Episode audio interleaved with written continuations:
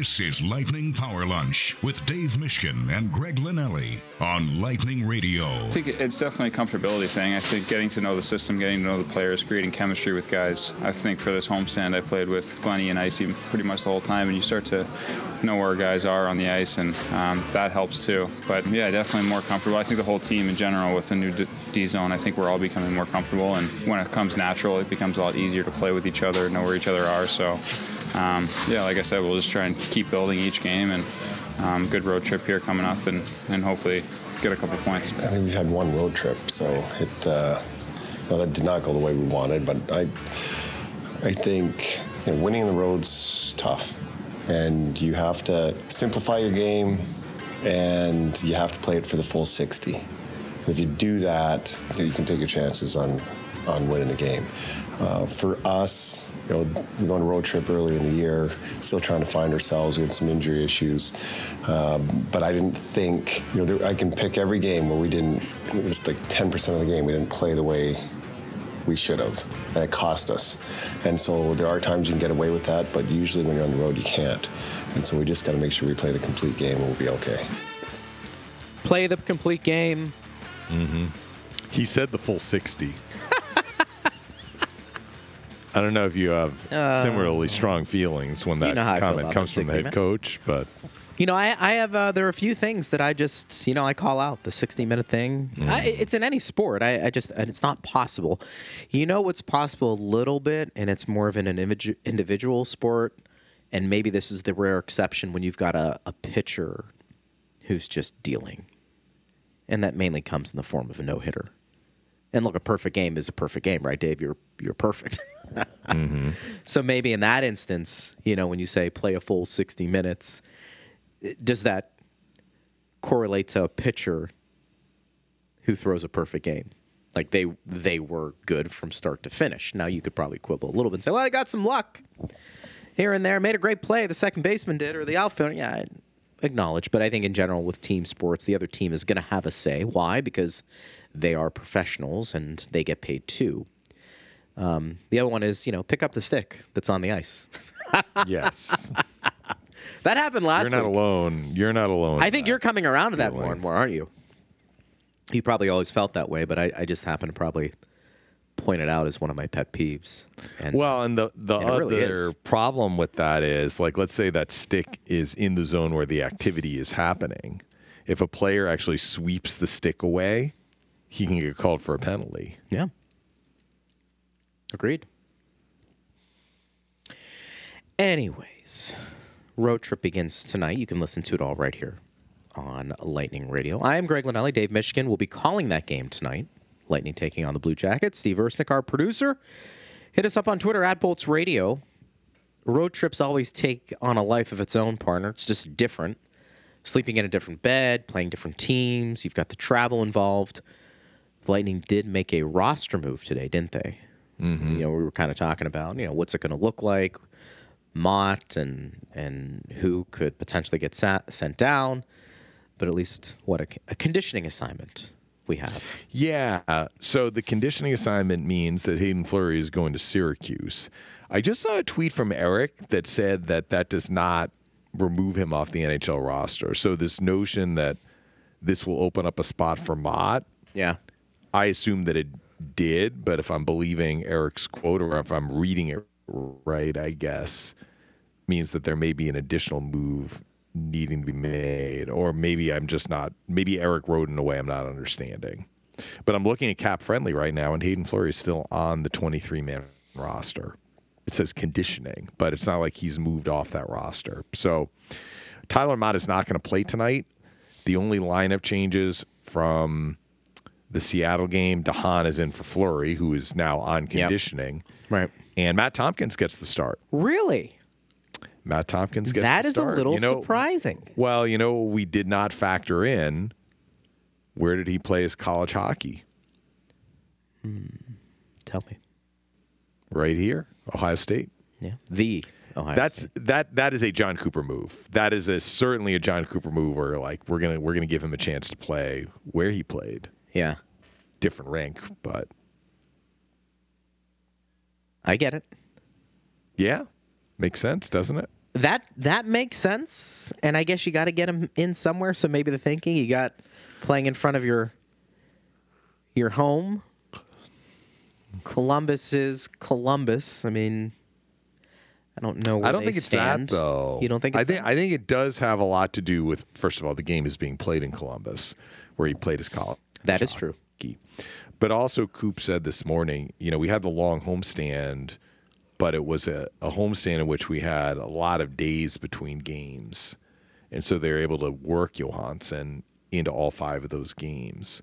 Now, as we said on the show, the schedule is going to get busier in that yeah.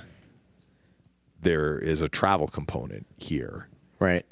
So I still think Tomkins is going to get the Montreal game, the second half of the back to back to round out the trip. But if it plays out the way it seems to be playing out, he's going to get the first game and the last game on the trip. So an opportunity to play. Get the middle two opportunity to play. Does it change everybody's expectation of the road trip? You know, because look, for the last how many games? Johansson's been the guy. Everybody feels pretty good. Mm-hmm. Tomkins, I think you would agree, there's still a little bit of that uncertainty. What are you going to get? Now, as we've had this discussion before, you have to take the band-aid off at some point. The training wheels off, whatever analogy you want to use, and you got to see what Tomkins can do. He can't sit there until Vasi gets back and not play any of these games. He's got to get in. But I am curious when it comes to our audience, and, and maybe I can even throw it your way, partner. Does it change a little bit how you view this road trip? Was there more of a security blanket with Johansson than there is Tomkins? Is there a little more of an unknown? Maybe a lot more unknown. What are you going to get in nets? Because I think a lot of people could look at this and say, "Look, I know, I know any team can beat any team on any given day. That's a cliche, and cliches are used for reasons because uh, most of the time they're true. Uh, it, they make a lot of sense. But nobody is going to confuse Columbus with Vegas. And what is everybody's thought process when it comes to Tomkins? To your point, Dave, and I think it's a good one. Potentially, you would think getting two games on this road trip. Well, obviously, the Lightning feel they can do well in those games, and he gave them a chance to get points in his first start at Ottawa. I think the bigger question for the Lightning, this is something Coop addressed head on, because I think he was asked about the first period against Seattle. Gabby asked, Yeah. you know, what do you need to do to prevent something like that from happening again? And he pivoted right to, we need to play better on the road. And he said as much yesterday. The the clip that Steve played at the beginning of the show was from yesterday's press conference. So he was talking about it yesterday too. He has his focus set on how is his team going to play on the road on this trip and this year. Because it was really the first time I would even go back to the year. I'm actually going to look it up. The year the Lightning missed the playoffs. They missed the playoffs only once under John Cooper when Coop has had the team for the full year. Like Yeah. the year that he took over, they missed the playoffs that year, but that doesn't really count. So you look at the year the Lightning missed the playoffs in 2016 17. They actually had a better road record than they had last year. In 16 17, they went 19, 16, and 6. So they did lose 22 of the games, but six were in overtime slash the shootout.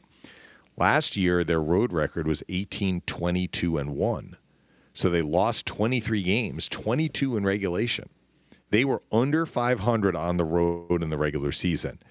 Now, they actually played pretty well in that Toronto series, and they did win two of the three games. The one game they lost, uh, they won two of the three games in Toronto. Let me back up and preface that.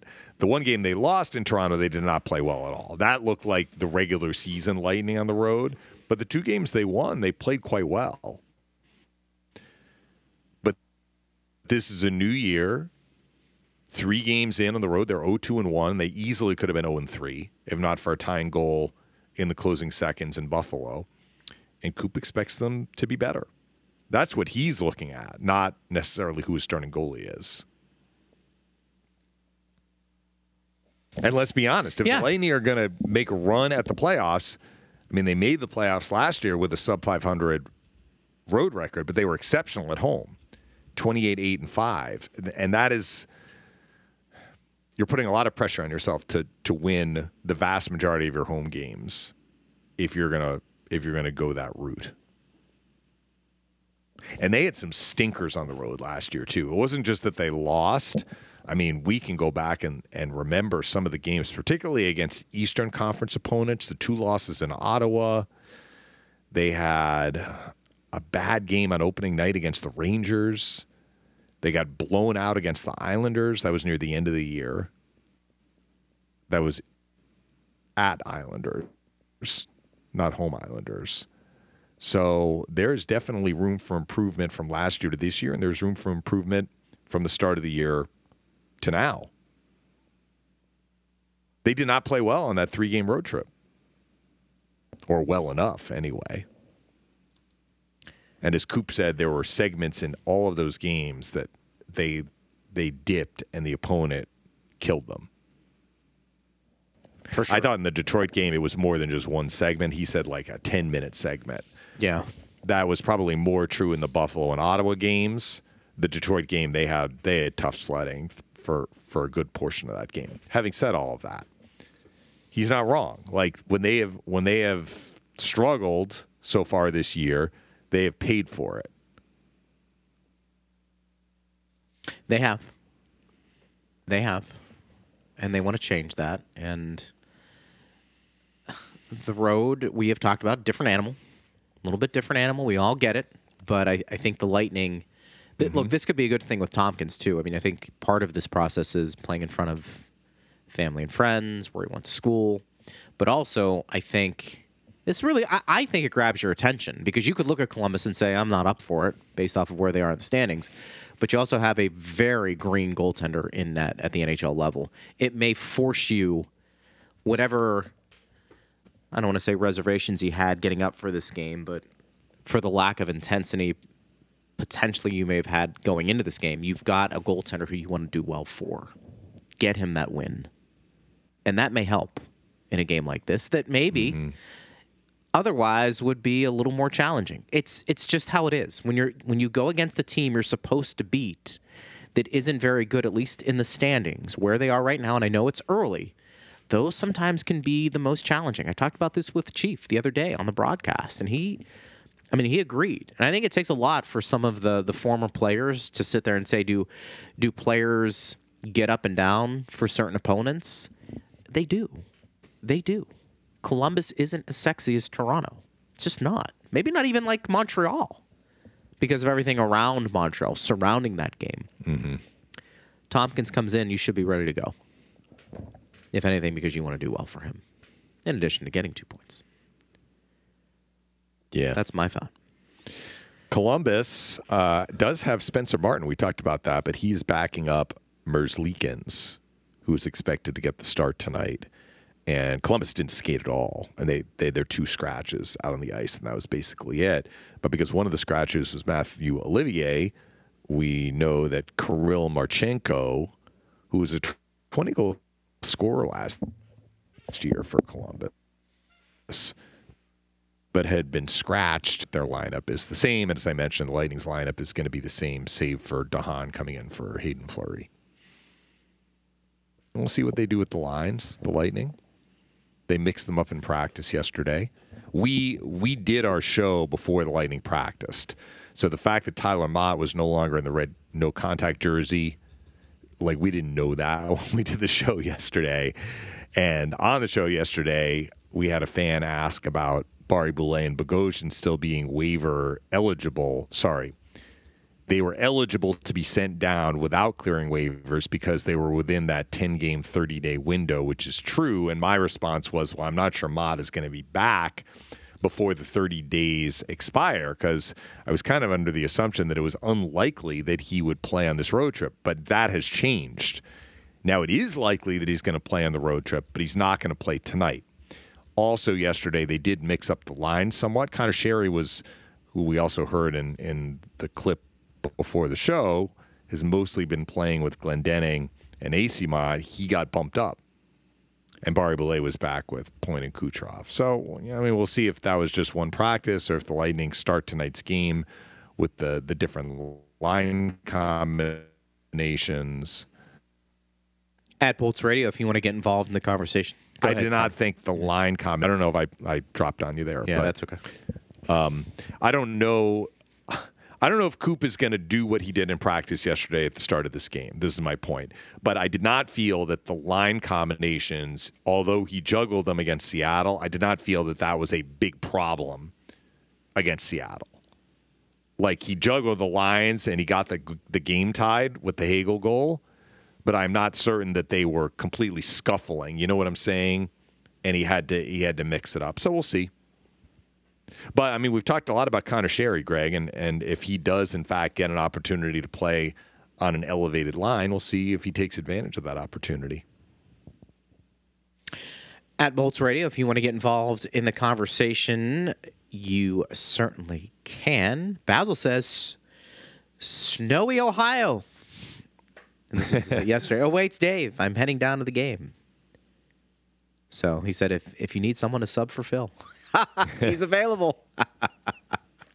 I think, you know what? I actually think what would be hilarious, but it, it's, it's kind of a, a marketing thing, which would be really fun.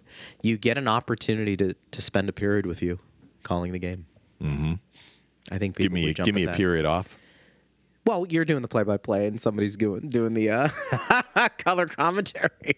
You could have some fun with that. Now there'd have to be some some guidelines there. Don't talk over Dave. yeah, if you want to get excited, I get it.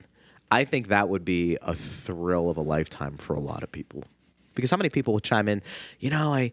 I, I love listening to Dave and Phil, and even the people that come, Dave, during the home games to see in between the periods, or you know during the periods, and they get to watch, but they also get to see you guys in action. They get fired up, which I think is a lot of Yeah. fun watching them. So I, I think that would be fun. I'm sure there's some guidelines involved, but I don't know. Put that on the docket. Why not? Basil would be the first, and Al. Al. The thing with Al, he'd be critical, and we'd have to we'd have to temper him down a little bit. But I think that would be a lot of fun uh, as well. Uh, hit us up on Twitter at Bolts Radio if you want to get involved in the conversation. Jay says, lightning, re- not lightning related, but Mason McTavish is already developing into a star center for the Ducks. Does everything well. Impressive for someone in their tw- in their 20 year old season. Uh, feel like he's seriously underrated compared to Zegras. Uh, you may be right. I had a chance to watch them the other day against Pittsburgh, and he did stand out. And I think for Anaheim, Jay, I, I think that's one of those teams where they should be dangerous. And and Dave's back. We had somebody talk about McTavish. Jay did about mm-hmm. how impressed he he was and has looked. And I, I think we've made these comments, Dave, about the Buffaloes and the Ottawas, the Devils, probably to a lesser extent because I think they're a little more advanced than those other teams. But and Detroit is that you know part of not being good, you get really good talent in theory, and so you should see some pretty impressive young players for teams who have not made the playoffs over the last few years. So McTavish certainly would be part of that. You know, Zegras, I think we've been hearing about him for a little bit and, and some of the things he's been able to do in games. Flash. Yeah, yeah. He's for sure flashy. I don't know how that translates into, you know, what type of eventual player he will be, but I think it's a situation where you should be in a situation where you get some players who are dynamic. And so, Jay, yes, I think that that makes a lot of sense. I think it's also one of the reasons to kind of bring it back to the Lightning that considering how successful they've been over the years, the fact that they're getting players who aren't necessarily first round picks come in and be somewhat dynamic, I think speaks to their organization as a whole. And it could be just bringing in and trading for players too. And that's what's made this run last as long as it has. And when I say run, I'm talking about being competitive. Sure, they don't have the fifth overall pick, but if they trade for Brandon Hagel, who's 23, and what he, what is he now 24 25 who ends up being a 40 goal scorer for them that's kind of the same as you drafting a player fifth overall in a draft. You just had to find another way to acquire that asset. And i think mm-hmm. that's what's been oppressive about the lightning i, I don't want to say going toe to toe in terms of bringing in talent and drafting talent compared to some of these other teams, Dave, who haven't been to the playoffs but are getting high draft picks.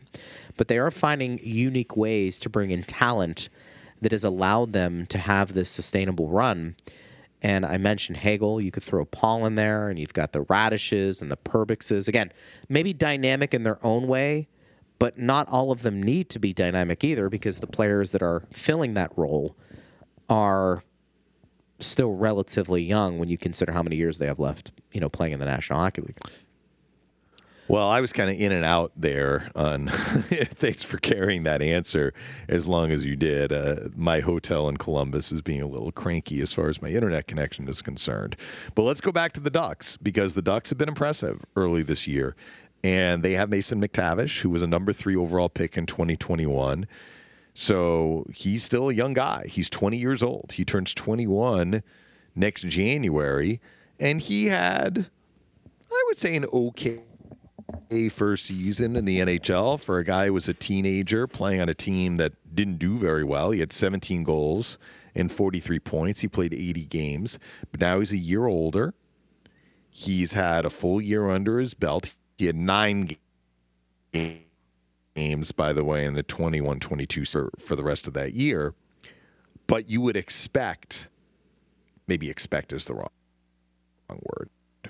If you pick a guy that you think has game breaking potential, you may not see it in his first year, but your hope is that that's not going to go away. So as he adjusts to the NHL game and he gets bigger and stronger physically just with the passage of time and being on weight training programs that the team is putting him on, you hope that it clicks in even more. And at this point, it has. I mean, he has scored some big goals and been involved in some really key plays for Anaheim this year. He beat Pittsburgh with a breakaway goal with what, 12, 13 seconds left. He had an assist on Troy Terry's overtime game winner last night. He's got 12 points in 10 games, and he is just one of the guys that Anaheim has taken near the top of the draft. Leo Carlsson was the number two overall pick, and he's playing in the NHL and getting his feet wet. That is how teams pull themselves up from the bottom. It's part of the equation. It's harder to do it if you don't have the game breakers. I know I say that a lot, but I think that that is a, an important classification for a player because all the players that play in the NHL are immensely talented. They have more talent in their in their pinky fingernail than any of us can ever hope to have in our entire body. But among the group of players that have actually made it to the NHL, you have the top end guys.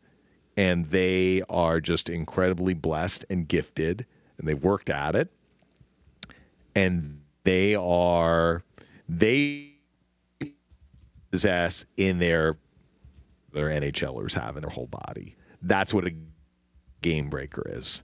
There are very few players in the world in the history of the game that can do what Nikita Kucherov can do. He's a game breaker. I don't know that anybody has ever been able to do and his playmaking ability at top speed. He's a game breaker. Mason McTavish, the Ducks are hoping, is also a game breaker. And you get these guys at or near the top of the draft. But not every player taken at the top of the draft evolves into that sort of player. And that's where either it's it's scouting or luck or some combination thereof that can make the difference. Jack Eichel is a game breaker, but he was playing on a bad team in Buffalo and there are other elements that came into play and it just never came together for him and that team. But he goes to Vegas and and he's a stud. He's a stud on a Stanley Cup championship team. I'm just using him as an example. So I mean, it doesn't always happen. It doesn't always happen right away. It doesn't always happen. Pull yourself up. How did the Lightning do it? They drafted Stamkos. They drafted Hedman. They drafted Vasilevskiy. They drafted Kucherov in the second round, if you can Right. wrap your head around that now.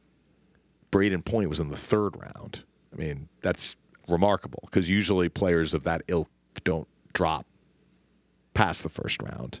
But that's how the Lightning were able to take those steps forward, in addition to excellent coaching and and smart kind of roster management and and Yeah. savvy acquisitions and all of that. But I mean, I'm not sure that the Lightning reach the level of success that they have reached if they don't have their game breakers. No, Dave, that's that's a big part of why they're there. I mean, you need a your huge horses. part of it. You need your horses. That's however you want to put it. Yeah, I'm horses, calling them studs, horses. Yeah, yeah. game breakers, For sure. big time players, and and So- the comparison that I have made between Anaheim and San Jose, from what I have seen, and I saw some of these guys in Anaheim last year, the last couple of years, like Troy Terry is is in that category too. He's been in the league a little bit longer. He had a hat trick last night. The difference that I see between Anaheim and San Jose right now is San Jose doesn't have any of those guys to speak of. At least I think we're having some connection issues there. Yeah, that hotspot is uh, not working. not in their NHL team. Anna, do you still have me, Greg?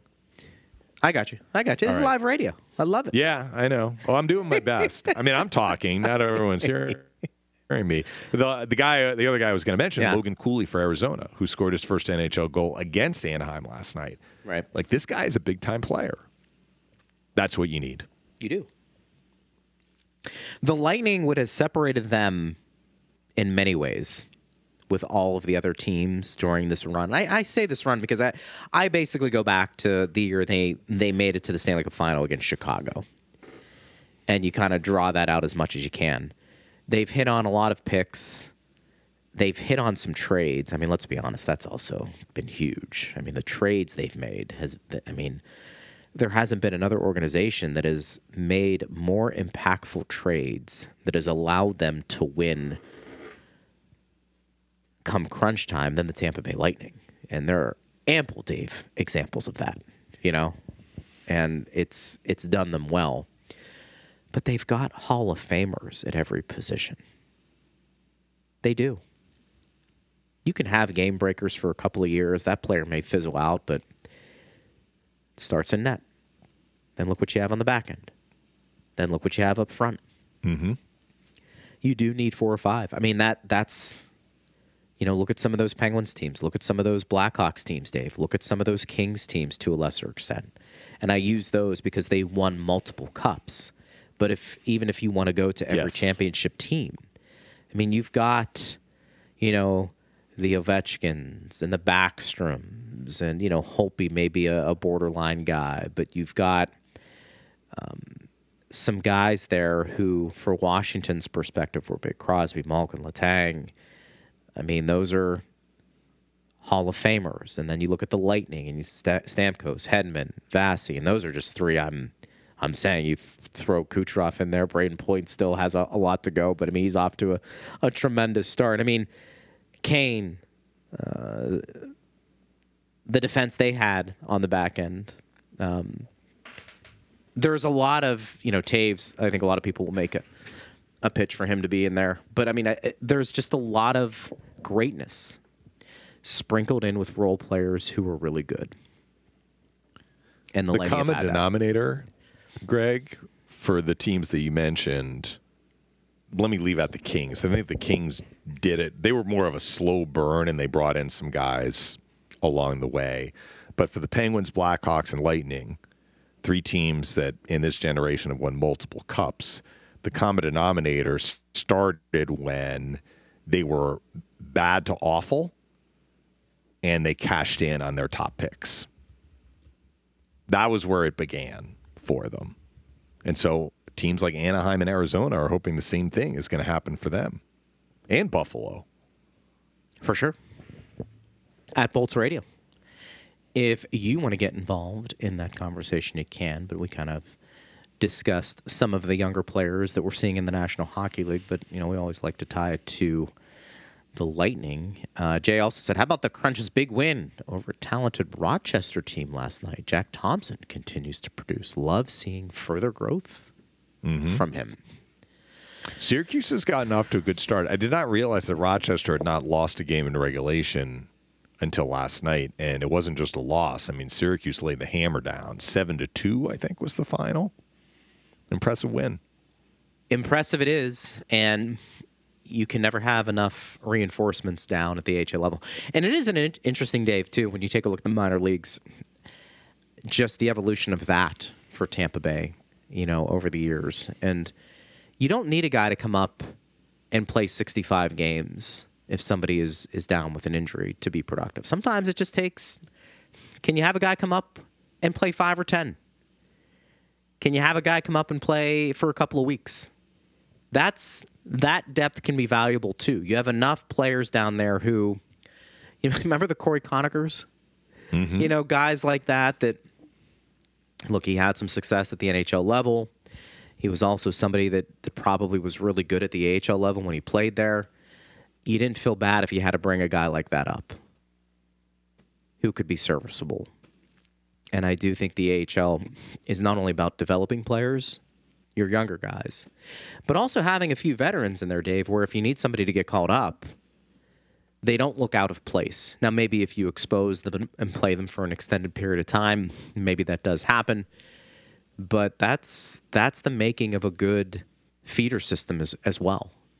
Yeah. You know, can you get some guys up here who can who can stop the bleeding, so to speak, if there are a rash of injuries? By the way, I mentioned Backstrom. Did you did you hear that? Mm-hmm. stepping away. He's I mean, stepping he's had away, yeah. Injury problems. He didn't specify exactly what was bothering him and why he feels he needs to step away and heal. But look, that is a blow to Washington, even if he was playing at not hundred percent. And so then Taking him out of that lineup is a big well, loss. for sure. And for a player like that, who I think the stats were laying out basically was a point per player, point per game player before last season. Um, I, I think when you get to a certain standard and your injuries don't allow you to perform at that type of level, I think it's very frustrating for a player who's considered elite. And would you make a case he's a Hall of Famer? If not borderline? borderline. I think he I think he's going to end up owning a lot of Capitals records, not goal Yeah. scoring, obviously. But he got assists on a lot of those Ovechkin goals over the years You can't talk about Ovechkin without talking about Backstrom to an extent. to an extent. To an extent. And they they weren't playing together lockstep this whole time. No. But they played together more than they didn't play together. That's Yeah. for sure. Um, I, I agree with you. I think his numbers are going to have him in the conversation. I think if you're a point per game player and you get over a thousand points, I think you're you're at the table comfortably with everybody else. I think you can make that argument. You know, I think there are some exceptions. Obviously, if you take a look at the uh, the top 100 point producers in the NHL, I think you'll see most of those guys, I think, are in the Hall of Fame. But again, there are exceptions. But I, I think that's a case where he is just he's not performing. And maybe the hip he said the hip was fine. He was able to train in the off season, but Oh, so it was his hip. Okay. well, I think what the article was alluding to was he had made comments before training camp or the season began that was basically like, I feel great. My hip's good. I was able to train. Um, he didn't come out and say, Dave, it was because of his hip. I, I don't, they, they, we don't know what it is. I'm just speculating that I'm wondering if when he started to play in game like situations, if it just took a toll on him. Maybe he felt fine, but again, one of those injuries where now you're going full speed, it, it's still lagging behind. I don't know, Yeah. but this kind of I think you put it. I think you put it best, Greg, when you've played at a very, very high level, and all of a sudden you can't do some of the things that you're accustomed to doing. It can be very frustrating. agreed. At Bolts Radio, if you want to get involved in the conversation, you certainly can. But that news came down, uh, and we had mentioned him the other day, so I wanted to, to bring that to our uh, attention. Uh, Tomkins in net tonight. What do you expect on this road trip? Go ahead, partner. No, just uh, again, sorry, folks. We're doing the best we can, but my internet connection is. not We're doing in the hotel, best. So We're doing the best we can. I was going to say Ottawa is in the news again. You see that news that broke? I did. Let's. You know what? Maybe let's dive into that. Basil, I know, has a question with that we Evgeny will get to. Dadonov. And so this stems That from trade. Yeah, what he had in his his yeah, contract, so Donna right? was traded. He was traded from Ottawa. Yeah, he was traded from Ottawa to Vegas. Subsequently, he was traded, attempted to be traded from Vegas to Anaheim. With his original, it was the same contract, but the contract he signed with Ottawa included a no trade list. Anaheim was on that no trade list. When Ottawa traded him to Vegas, the no trade list was not passed along to Vegas.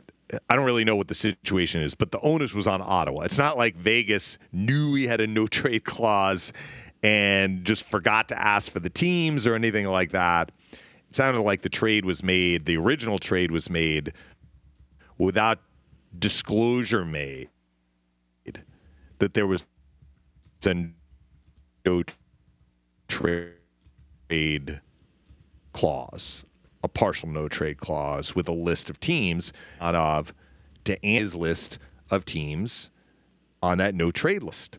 So the trade was nullified. The league slapped Ottawa with a penalty for that, and they took away a first round pick.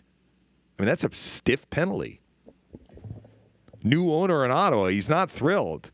And I tell you what, the GM resigned as a result. Did he resign or was he fired? Well, right, right, right. you can read into that how you want to read into it. Were you surprised by that? By the fine, I guess. That's a Forfeits a, big first mess. round pick. My gosh. Mhm well, they clearly found there was funny business on the part of Ottawa, and they do not want that happening moving forward. So they're sending a message to Ottawa. They're sending a message to the league. GMs in the league. You make a trade, you need to to be upfront and honest about it. Dorion's had kind of what you would a expect. Uh, he's had kind of a hit or miss tenure, hasn't he? In Ottawa. Well, they've accumulated some really good players But- while he was GM. But I mean, like I'm reading here, basically, he joined them back in 2007 as a scout, and then succeeded Brian Murray in 2016 when Murray announced he was, you know, stepping down. And it says they qualified for the playoffs once during his tenure as GM in 2016. I remember that very well. Um, I don't know. That that to me, when you're giving up draft picks like that, that's a. I, I've never seen anything like that. You know. I'm not sure. I'm not sure what to make of it outside of for Ottawa. the Devils lost a draft pick, a picked Greg, a few years ago when they had uh, a cap problem. And they got slapped with that. But this was a little different. Interesting. At Bolts Radio, so that's some of that news that uh, that trickles in. That's you kind of shake your head a little bit and say, "Wow, I didn't uh, I didn't realize that was happening." Basil says Eddie Olczyk is a uh, Kraken announcer. He often tells young people to take note when a player drives to the net and then stops rather than fly by. Yes, he does. He is very big on that. Did he say anything about Cooch's near goal in overtime? If Cooch stops rather than fly by, maybe he recovers scores. I wouldn't know. He didn't do the game. It was JT Brown, right? Yeah. Eddie Yeah. doesn't do all the games. And that was a game he missed. But I'm. I, I think it's safe to say if he was doing that game, right? He'd probably Probably would have said it. Yeah. He probably he is big on that. You know, There was a goals. defender there for Seattle. I mean, I have to watch the replay again and see if the defender stopped. Yeah, I'm not sure. I'm not sure on that. I'd have to go back and look at the replay, Basil, but I, I'm I'm pretty sure that's probably a good point by you in terms of what Edzo would say, and you know it would it would go from there. This comes from uh, let's see, Dale. He said, "Why would Fleury go on a conditioning stint?" Well, if it is to free up a roster spot, temporary roster spot, then you can add Motte. As we said at the top of the show, I'm not entirely certain if that's the case. If it's not the case, then you're getting Fleury games when you're looking at the schedule and you're probably saying for now it looks like he's going to be sitting for a while, which he did. Yeah. Between his two games played, he sat for a while. I hope that answers your question, Dale.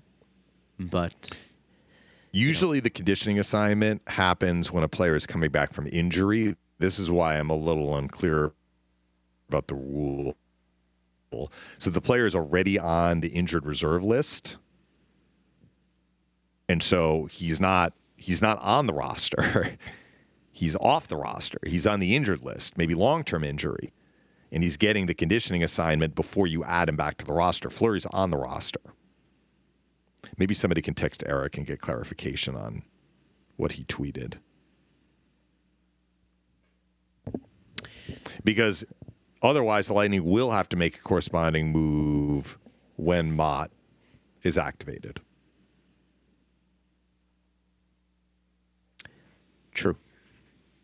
At Bolts Radio, if you want to go in a different direction with any questions, you certainly can. This one comes from Jay. Says, "When do you think we'll see Watson in a game? It's been a while since he's played." Mm-hmm. I, you know, is that is that a matchup thing? I don't know. Well, I mean, with Motte returning, that means he gets bumped down one extra player. Right. Unless they remove a forward. Unless the roster spot is created by removing a forward. If it's not created by removing a forward, you figure Watson becomes forward number 14. Yeah. He's going to have to be patient, keep working hard, and wait for his opportunity. I mean, I think a guy like that, can you be a little bit more patient when you're playing for a team like Tampa Bay than you could, you know, playing for a team like Anaheim? It's not as accomplished, even though Anaheim's done pretty well. I mean, Watson wants to play, and I, I understand that. But he also said he had a ton of options, didn't he? In terms of interest in teams who were interested in his services, he chose the mm-hmm. Tampa Bay Lightning. So, I mean, I think you have to understand going into that situation, there was a good chance that you might get buried on the depth chart, so to speak. And a guy like Watson, I mean, I, I don't know how much benefit it is going down the minor leagues either, assuming he clears waivers. You know, I think I think he's the type of guy if he plays a handful of games. When I say handful, I mean Dave, that could be twenty or thirty at the NHL level for the whole season. I think that might be where he is in his career right now. And if he, he if he is in a situation where he's got to go down to the minor leagues and play, then you know a guy like that, it- for me, the way I would look at it would be okay. It's either NHL or he's playing overseas somewhere. I don't know how much he mm-hmm. would want to live the AHL life a Yeah. little bit. That's just, Probably not. yeah, But you never know. kinda- I mean, his game too. Like he's he's an enforcer, and look, I get he wants to play, but do you want to play making really good money, and then maybe coming back to the states to see if somebody wants to take your services in? I mean, that's the other thing too. These guys, like when you go to Europe, you may work on your offensive game if you're more of a defensive-minded player who's had some NHL experience. Like Watson could be. I don't know, like a, a first or second line player over in Europe. I don't know what he would be down at the AHL. Would he be pigeonholed as kind of the same player that he would be at the NHL level, where you're basically a third or fourth liner and you're expected to drop the gloves and and kind of do that? I, I don't know, but you know, sometimes sometimes guys who kind of get stagnant with their development, I think it's a situation where.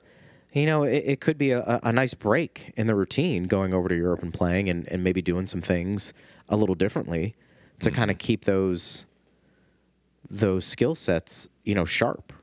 So who knows? Um, I think I think Watson stays. I don't know how many forwards they're going to keep. We kind of dedicated a lot of that conversation yesterday with maybe partner players who won't. Um, be moved, and I think one of them was Barré-Boulet, right? Yeah, mean, I don't see Barré-Boulet getting sent down. It's just the way it, it kind of is. Um, and that's a positive development. I think you bring in guys like Watson for a reason, but I think if you have some other guys, you know, you should, uh, who you can develop, you're going to play them more because there's more of a, a development process to it. Um, so that's what I have to say about that. At Bolts Radio, if you want to get involved in the conversation, you can. Uh, this one comes from Steve, not our Steve but another Steve. Said, What do you think's been the difference from Tanner Jeannot's play this year compared to last? We touched on this yesterday. He does not have hesitancy to his game. So whether he's scoring in a game or not, he is noticeable. And he's noticeable because he's getting to where he needs to get and arriving in ill humor and Yeah. delivering thunderous body checks. That's his game. And he's been able to play his game. I think in part because he is way more comfortable with the way the Lightning want to play. Now, having said that, you know, the Lightning are making this adjustment to their D zone, and they are not the only team. Columbus is also making an adjustment to its D zone. I was not in the room when Pascal Vincent addressed the media, but Dave Randorf and Brian Engblom were, and they had a conversation with him afterward, and he said, "Yeah, we're making the adjustment to to playing the way Vegas played." And it's a copycat league, Greg. People see Vegas having great success defensively with pick your goalie. I mean, I'm not discounting the work that their goaltenders did, but how many goalies did they use last year? And their defense didn't really get adversely affected by defense. I'm talking about their goals against didn't become adversely affected by any of them. Vegas plays a system that suits their team very, very well. And sounds like a lot of teams are either incorporating part of it, all of it, however you want to frame it. Columbus is one. The Lightning made an adjustment as well. But that has not affected Jeannot in the context of what the fan was asking. He is getting to where he needs to get, and he's not thinking about where he needs to get. I think that's the biggest difference from last year For to sure. this year. And I, I think, like anything, I think when you have success in anything, Dave, it, it you walk a little, a little faster. You're you're standing a mm-hmm. little taller. I mean, I, you see the puck go in, you make a play, and you feel like you actually contributed to the team without you know just beating somebody up in a fight. I think it confirms to you that yeah, I can play this game.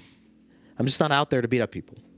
And I'm not saying that was going through Jeannot's mind, but I, I would know like contributing. Everybody, Dave, wants to contribute offensively, and when you're a forward, that's part of the job. Whether you're a fourth line player or whether you're a first line player, I mean, mm-hmm. it's it, varying degrees. We all get it.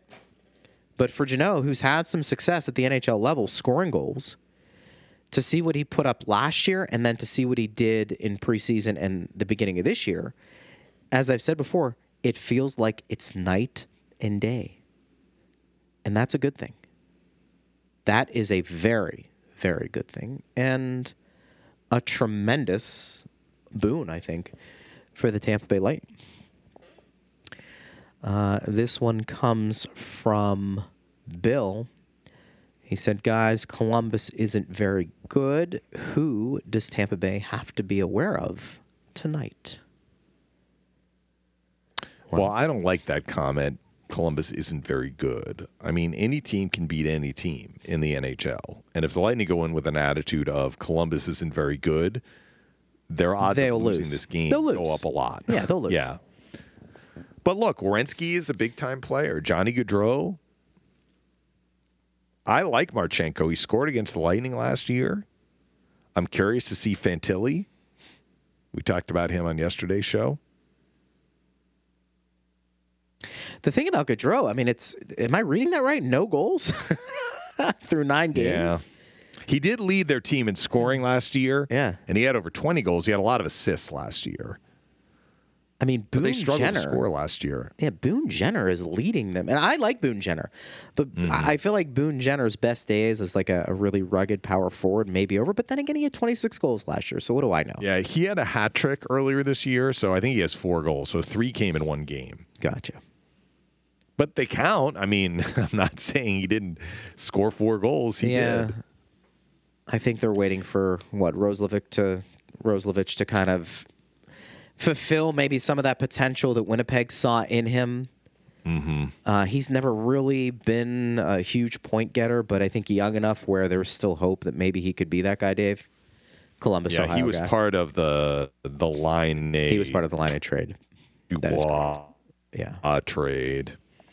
And he's a homegrown guy. He grew up Yep. here, as did Sean Kuraly. He was on their team.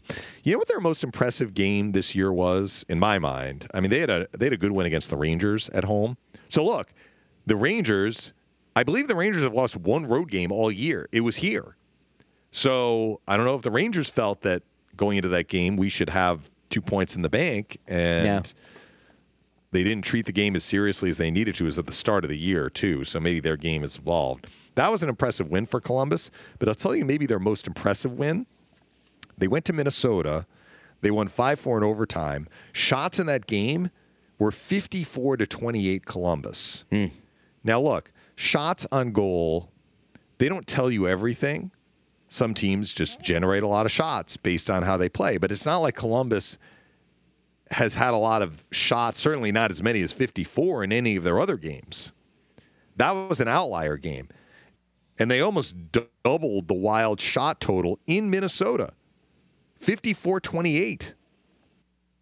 That to Agreed. me is probably their most impressive win so far this year. Any team can beat any team, Dave. It's the cliche, but it's true. And we say them because they have legitimacy. There's no mm-hmm. question. Al says, I believe if a player is playing enough, he can be sent down for conditioning for 14 days. Also, maybe a prelude to being put on waivers. Maybe. Well, right. So, yes, he can be sent down. I mean, I don't need Eric. I can, I'd love to have Eric, but I can probably look it up myself next time you talk so I can put down the microphone and type. The question was a player on conditioning, if he is already on your NHL roster, does he stay in your NHL roster? And, and uh, players down for Looks like we're having conditioning if they haven't played in a while kind of follows as such. Now Al's point is is Looks like we're gonna have to have Dave reconnect here. Dave, we're going to have you reconnect. We're going to do it live. And that's what happens when you do it live. Uh, Al, I, I appreciate that at Bolts Radio. Uh, I think we all agree. Fleury, Watson, you know, when you're those players and you are kind of the the spare part, there's always these chances where there's going to be some some dangling a little bit when it comes to the roster because that's just kind of life when you're the 13th or 14th forward or you're the 7th or 8th defenseman. It's just how it is. And also being up against the cap, we all understand sometimes these all have uh, factors in whether or not a player stays.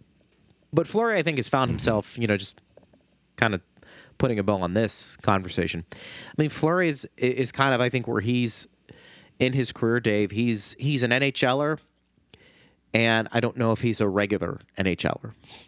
So um, it, it makes a lot of sense compared to where he is right now, being with the Tampa Bay Lightning, but also being kind of sometimes put in these positions where if there is a, a roster spot, you know, his position uh, would be, and he specifically would be somebody that, you know, is probably looking over his shoulder, looking at that, uh, the waiver wires or transactions, just to kind of see if, if, if anything is happening with him. And you know, it's that's that's the hard part about being a professional at that level. You, you just never know. Sometimes I think you're happy that you're you're playing at, at this level. For him, you know, he's every time he plays, he's he's probably thinking to himself, "Look, uh, don't make any mistakes. Play within yourself, but you're also looking to stand out a little bit too." And I think um, to this point, he's allowed himself to be on this team uh, what type of role he'll have moving forward. I, th- I think that's that's still being written, and um, certainly a good depth piece for sure. I think when you take a look at the at the Lightning and what they have uh, with Fleury. So uh, if you want to react to that, you can at Bolts Radio. It will be interesting to see tonight how the game plays out. Partner, I uh, appreciate you. I will be talking to you in a little bit tonight as we get set for that game at seven o'clock. Dave Mishkin there. You can't hear, but Hopefully, the internet connection's better at the arena. you never, never know.